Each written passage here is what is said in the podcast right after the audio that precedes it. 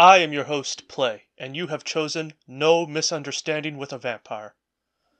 I saw a vampire standing behind the cash register of a burger joint that shall remain anonymous for copyright purposes.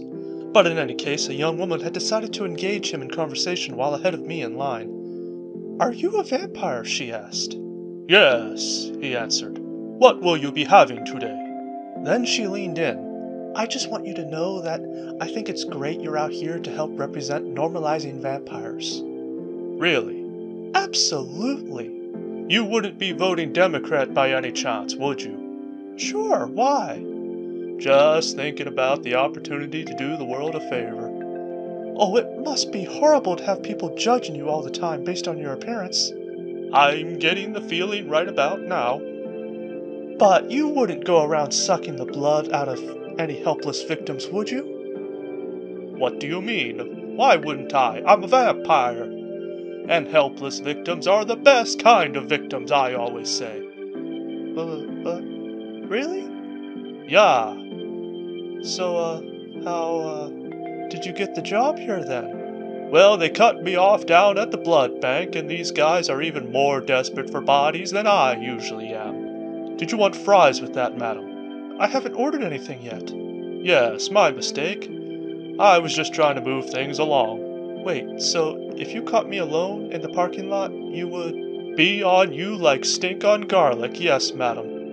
In your case, I might make an exception and bite down a little harder than I'd have to. Well, maybe I'll just let you. What? Well, I just thought it was a better idea than calling the police. the police?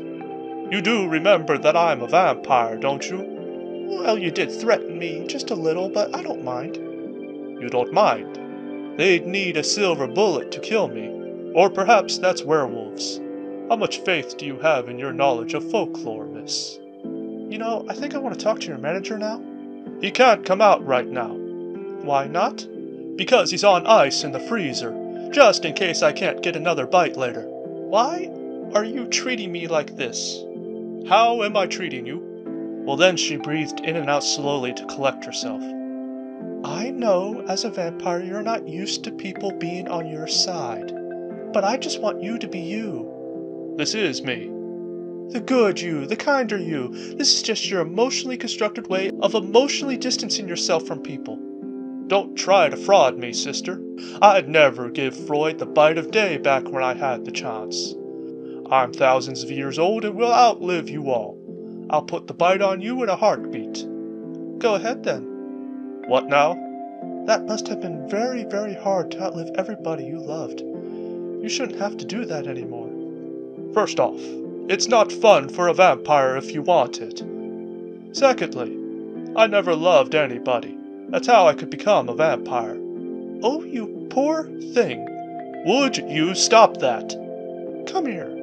What are you doing? Madam, control yourself. There are people present. Get away from me. No, I won't bite you. I wouldn't make you a vampire for all the blood banks in Italy. Now there's a fine vintage, let me tell you. I know I can change you, just give me a chance. You got the wrong fairy tale, lady. That's Beauty and the Beast. Jill, take the register. I'm going on my lunch break. All you are already too batty for my tastes. Ciao.